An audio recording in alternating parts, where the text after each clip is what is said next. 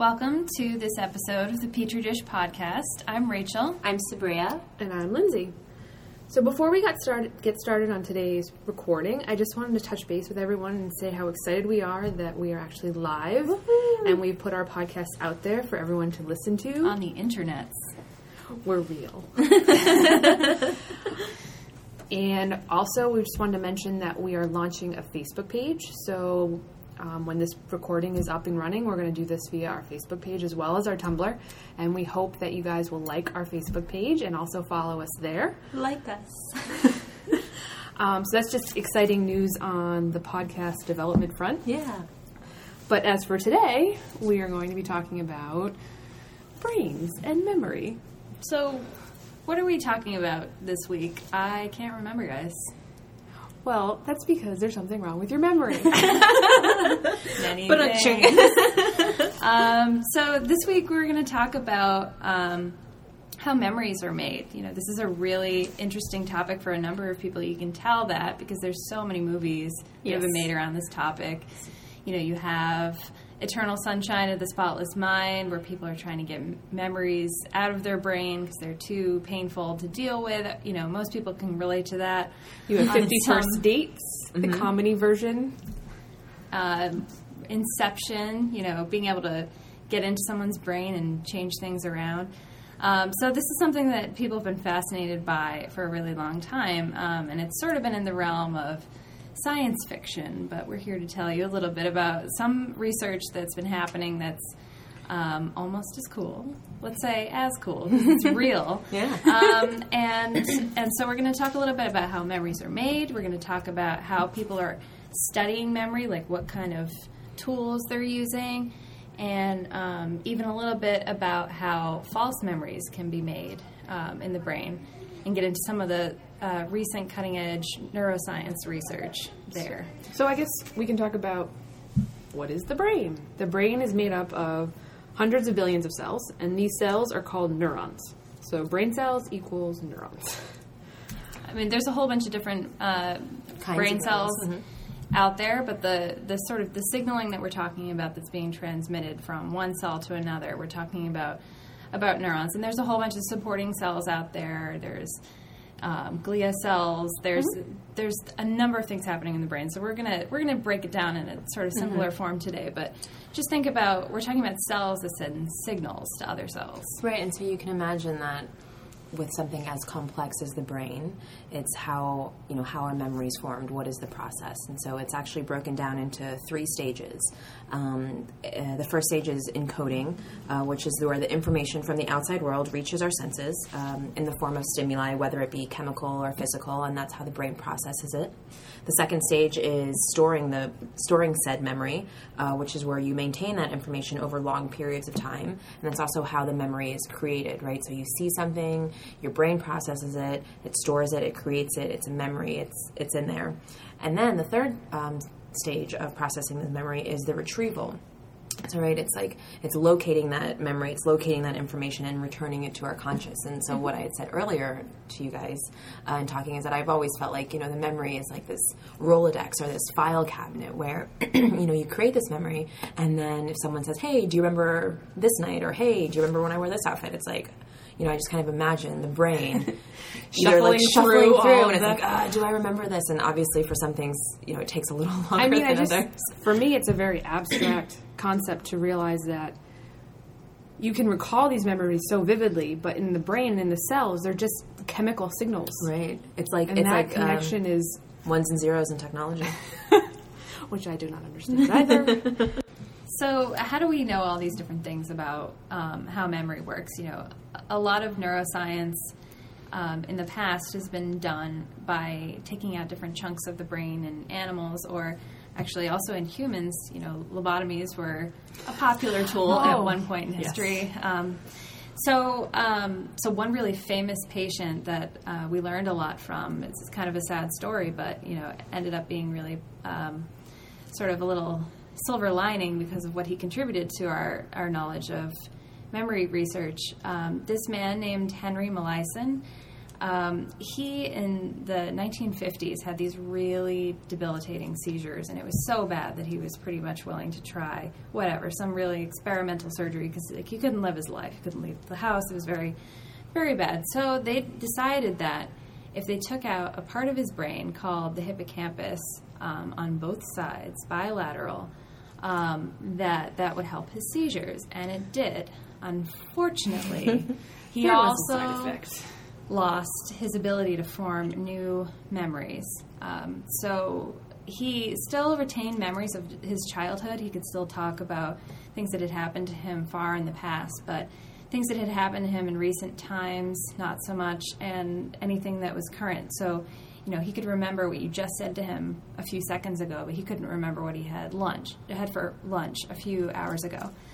Um, And I think the good example that they also quoted was you could teach him a skill and he could perform the skill, but he didn't remember learning the skill.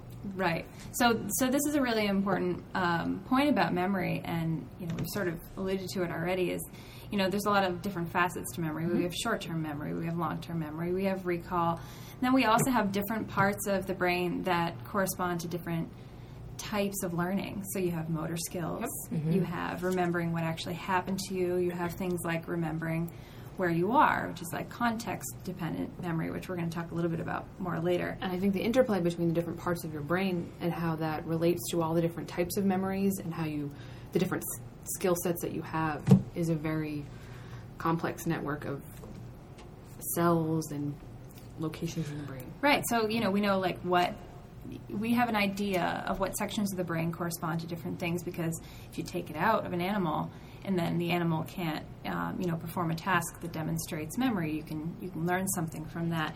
And we can also do MRI. You can do MRI obviously on humans. We all know that. You can also do that on mice and rats. um, so there's been a lot of research in in these kind of areas in neuroscience, um, but a lot of it actually has come from from human studies. But unfortunately, we didn't know what the real detail of what was missing in um, in these patients until they were dead. Yeah. So I guess a good question to start with is traditionally how is neurobiology done, and what types of tools are out there to really assess how memories are formed and how your brain, the interplay between the different parts of your brain will result in. And so, just to continue with what Rachel was saying, there are many ways that we can study the brain. Um, she mentioned MRIs, she also mentioned looking at brain slices. And while all these techniques are very useful, it makes it hard to dissect the populations of neurons that play a role in the formation of a single memory in a living animal. And I think along exactly along what you're saying is also on the time scale that it's happening. So milliseconds and just really quick interactions between cells and cells. It's really hard to actually dissect that, and there has to be tools in order tools developed in order to ask these questions and answer these questions. So what we're going to be talking about is the main topic of today's podcast is a study that was done, and they are using what's called optogenetics. And just to back up and give a little bit of historical perspective of what optogenetics are and where it comes from and the basic parts of it, um, it starts with actually a funny story about pond algae. So, in order for these these organisms to live, they need to move towards sunlight. So, they need to have photosynthesis to survive, and in order to do that, they need sunlight. And in order for them to find where the sunlight is while they're swimming in pond water, they have this part of them that's called the eye spot. And with That's a fun word. thinking it's like their little eye, but algae are really small, so they don't really have eyes. Um, but within the eye spot, there's actually these proteins that can respond to the light, and these proteins are called channel rhodopsins. And when they are hit by blue light, and this will be important to some subsequent discussions that we're talking about when we talk about the actual paper that we want to talk about, um, when they respond to light, the channel opens, and this channel opens, and then certain ions can go through, and this then downstream this allows them to swim in the proper direction. Um, but what is important to the mouse studies that we want to talk about is that they've taken this particular particular gene, the channel rhodopsin, and they can put this and express it in neurons. So now the neurons in mouse brains can now have these channels that can open in response to light. And so there are two different types of these channels. So the one that they're talking about in the paper we will get to momentarily is that it's an on switch. So when the when light is shined on these switches, they will open and it will turn something on. Whereas there are also alternative options um, where it can do the opposite, in which when the light is shined on them, they will actually shut off. So, basic with that main point, it's just important to know that you can transfer this gene that comes from initially this algae that responds to light into these um, mouse cells in the brain, and they can actually be responsive to a cue, which actually corresponds to light, like a light that can be shined on these cells. So, what are we talking about here? So, opto, light, right? Yep. And then genetics. So, It's combining light with genetics. So, putting this gene into the neurons that can respond to the light. pretty neat stuff. Right, and so it actually optogenetics, um, as Rachel and Lindsay both pointed out, it's just a combination of optics and genetics, um, and they use it to control the activity of individual neurons in living tissue. And it was the 2010 method of the year in nature and the breakthrough of the decade in science. Um, and just in a very simplistic way, you need two things um, for optogenetics to work. Um, you need a genetic targeting strategy, which means you need to be able to, to use cell specific promoters. And what that does is it targets, or the, the promoter is packaged into a virus. It basically gets you. So you have a set of cells that you want to look at, Right. And so you can direct this particular protein or To the cells, right. To the cells that you want to look at. Right. And so this allows you to deliver the light to whatever cells and, and, and activate whatever cell population you want. The second thing that you need is some sort of hardware. And so um, it usually is like a little cap. I don't I So always it's kind of funny when they describe. We can get a little bit more into this when we get into the actual meat of the paper, but they actually in the methods describe what they're doing, and they're doing a surgery on the mice that are now expressing this on-off switch, basically in the specific cells that they want to look at, and it's they kind of like, make it look like a little hat. it, it is a little yeah, it's So essentially they like a little in, hat. they inject they basically They have to drill it into the they will do brain surgery on the mice where they can inter- inject um, a way that the light can actually be shined on the actual cells. So, they have laser beams attached to their heads. Yes, Just to be clear, that, wanted to make sure that was That's my sound effect for lasers, guys. I appreciate that. So really cool tool, right? Um, and this can be used for a whole bunch of different things that we're not really going to get into in too much detail today. But uh, one one thing that we really wanted to talk about today were um, these really cool studies that were done um, in the Tanagawa lab at MIT. And just as a little aside, um, this guy won a Nobel Prize in the 80s for an immunology related topic and is now doing really awesome neuroscience research. So, like, really, one person should just not be that smart. But, well, and gave a really awesome TED talk. yeah. Oh, So, the student, yeah. yeah, he's got a really great group going, and um, a couple of uh, the people in the lab, the the lead authors on this study, gave a really awesome TED talk, and we'll have the link to that up on the blog, and you should definitely check it out. It is fantastic, and they do a great job of breaking everything down. The question that they were asking, which is a really fundamental one, is you know if we are taking this mouse and this mouse is creating a new memory mm-hmm. you know, say we put it in a box, which is what they did, and the box and the mouse is remembering the box. Which neurons is it using to make that memory? You know, this is something that without this kind of technique, it would be very difficult to identify. We know we've known specific regions of the brain, as we've mentioned, but not specific cells. And what they call that is a memory trace. So you have different cells that are um, signaling to each other in a specific part of the brain when the mouse is making a memory. So, for instance, if you have blue box, if you put mouse in blue box, the mouse is exploring the box. The mouse is now forming memories. Mm-hmm. So then these neurons are active. And they can Right. see which ones are active. So what's difficult is we have mice in a box. How do we know what they remember? Um, so what they do with these kind of studies is you have to have some kind of behavioral test because obviously you can't. They don't answer questions. I mean you can't talk They don't cooperate. No. So um, so what they did is they actually tried to figure out if the mice were scared or not, and to make you know first they had to make them afraid of something, and then they have a test to show what they act like when they're scared. So what they do is if they give them little foot shocks, um, just to sort of zap them, nothing, nothing too deadly or serious, um, in a box, they freeze because you know kind of a deer in the headlights you know you don't know where to go what to do something scary happens so you freeze So I mean, Well- so normally what they're just kind of roaming around. Right, and one of the points that he made, um, Steve Ramirez made in his TED Talk for anyone who's worked with mice, um, which I think two of us have I in this room. with mice. I will look with mice generally, he says, are very curious creatures. You know, they walk around their cage, they sniff things, they climb on things, but when you put them in this um, position to be scared, they don't move. They just freeze because mm-hmm. they don't want to be seen. They're just like, if no one sees It's just me, like their innate behavior. Right, exactly. And so that's how they measure for mice anyway. Their response. If they're scared, mm-hmm. which is freezing. So to be able to track this this memory, they had to do something that they could measure. So they put them in the box.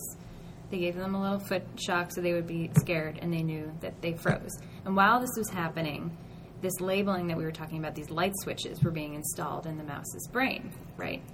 Um, and then what they did is they found out that if they took that mouse and then just shone a light into the brain using these installed optic cables, um, they could make the mouse freeze again as if it was experiencing that exact same stimulus again when it actually wasn't. Just to recap, what they're doing is they're not they're not shocking the mice, but by shining the laser and turning on the light switch, the mouse the mice are reacting, and they're mm-hmm. reacting by freezing. So they're not being shocked, but they're still freezing. They're still feeling like they're being shocked. And so then the second question that they wanted to know was can we take this memory and make a false memory into the mice? Since they already have this really great system set up, they used a really similar type of experiment. So you have your mice in your boxes again. So let's say this time they start off in a red box and they're just experiencing the red box and their brain is they're getting their light switches uh, installed and then they put them into another box let's say the gray box and in the gray box they turn the light on so they're turning on the memory of the red box and then also shocking them at the same time so they're having two things going on in their brain in, in this box at the same time. And that's really important because when they go back into the red box, they already have their old memories from the red box, which were fine before. But now, since they have been scared at the same time that they're remembering that red box, they are now afraid of the red box. So it's kind of like more of an association mm-hmm. between the fear and what they thought they were seeing during that fear, even though they weren't in they were box. yeah because they were never shocked in the red box but then they turned the light switch on that made them remember the red box while they were shocking them Right. So it's a completely false connection. They were they never they never had those two memories connected in real life, but in the brain when they actually made the memory, now they're connected. because they have this tool where they can turn things on and off In different contexts. So it would be similar to say, okay, you go to the grocery store, you're doing your shopping. Let's say that you have an enjoyable time at the grocery store, or at least a neutral one. Let's, let's there's no long lines there. and no children crying Yeah. you're just doing what you got to do you're okay. It's it's a completely neutral memory. And then you go, you know, and meanwhile, unbeknownst to you, someone is putting little light switches in your brain. Let's just say, don't get scared. This is not possible. But um, th- then you go to the bank, okay, and somebody is turning on these light switches in your brain. So your brain is making little connections that you don't even know about, and something scares you. Let's say there's like a bank robbery yeah, there's a bank robbery. Fine, you know something that creates a fear in you. But your memory of the grocery store is like turned Linked on falsely in your head. So the next time you go to the grocery store, you're like, ah, I'm being robbed at the post office, but I'm in front of the tomatoes. yes. wait what so your context is totally messed up in, in connection to your memory experience. You know what what memory you're feeling, and I think what's what's one thing to point out about this is you know we're talking about a memory in terms of a fear response. So you know we don't know what the mice are thinking. I think I think it's yeah. I, th- I think what you're getting at is I think it's hard for us as humans because we have internal dialogue and we can be we can project like what we think the mice are feeling. Like oh, this shock means hurt. Whereas we have no idea how the mouse will um, process that. Mm-hmm. Obviously, we can connect the shock to a freezing response. But the mouse isn't as a, as developed as humans are, and it's not having this internal dialogue where it's associating, I am being shocked. It's just, it happens, there's a response. Right. And I mean, t- to be real, we don't really actually know what the No, are, of mice not. are thinking, um, and all we can go on is what they um, what they're saying. So this isn't a false memory like Inception, like somebody is going into your brain and actually actually implanting a memory. this complex situation with Joseph Gordon-Levitt, and you know, who knows what's going on in there. But um, Making this is more just making a connection between two different things that shouldn't have been connected in real life. They never really happened at the same time. Right. But I, I, I think the fundamental of the tool is the fact that you're able to monitor this. You're able to look at an individual neuron. An individual neuron You're population. able to activate it. You're able to see the response, and you're able. It's a very powerful tool in, toward, in terms of understanding the connections of how memories are formed in an individual cell. Which is something that we've never been able to do before. And I, I think that also brings us to the point of there's a lot of hype in the media, and oh my goodness, you can implant false memories in mice, but can you do this in humans? And I think that that is something that we should probably discuss in a little in a little bit um, in the end of the podcast, and just talking about how really is this exactly ready for prime time in humans? And my feeling is no. I think that it's an excellent tool for being able to understand that what's going on in the brain, and then by better understanding what's going on in the brain, you can then translate that into what happens in disease states, and by Sure. understanding what's really going on in the normal context. Yeah, I mean, a lot of the um, op ed pieces that have come out, I don't know, not necessarily in defense, not in defense, but like against optogenetics, is that, you know, there's so much hype surrounding it because, you know, it's like, ooh, lasers, memory control, living animals. Can we do this in humans? Right. And, you know, I think that it's more of like they don't want to oversell the promise of optogenetics because it's still this really, I mean, even though it is a very basic tool, um, we still don't really know the promise of it yet. We, you know, lots of labs have been using it. Um, but, you know, some people were saying that, oh, there's these you know trends or fads in science where it's like whatever the next new thing is everyone jumps on board and it's like how can i implement this into my project how can i use this when in theory maybe it's not the best thing for your project I mean, I think it just comes back: is it going to answer a question that you're actually asking? And I, and I think that although it's great to see how science will connect to curing a human disease, I don't think that science is.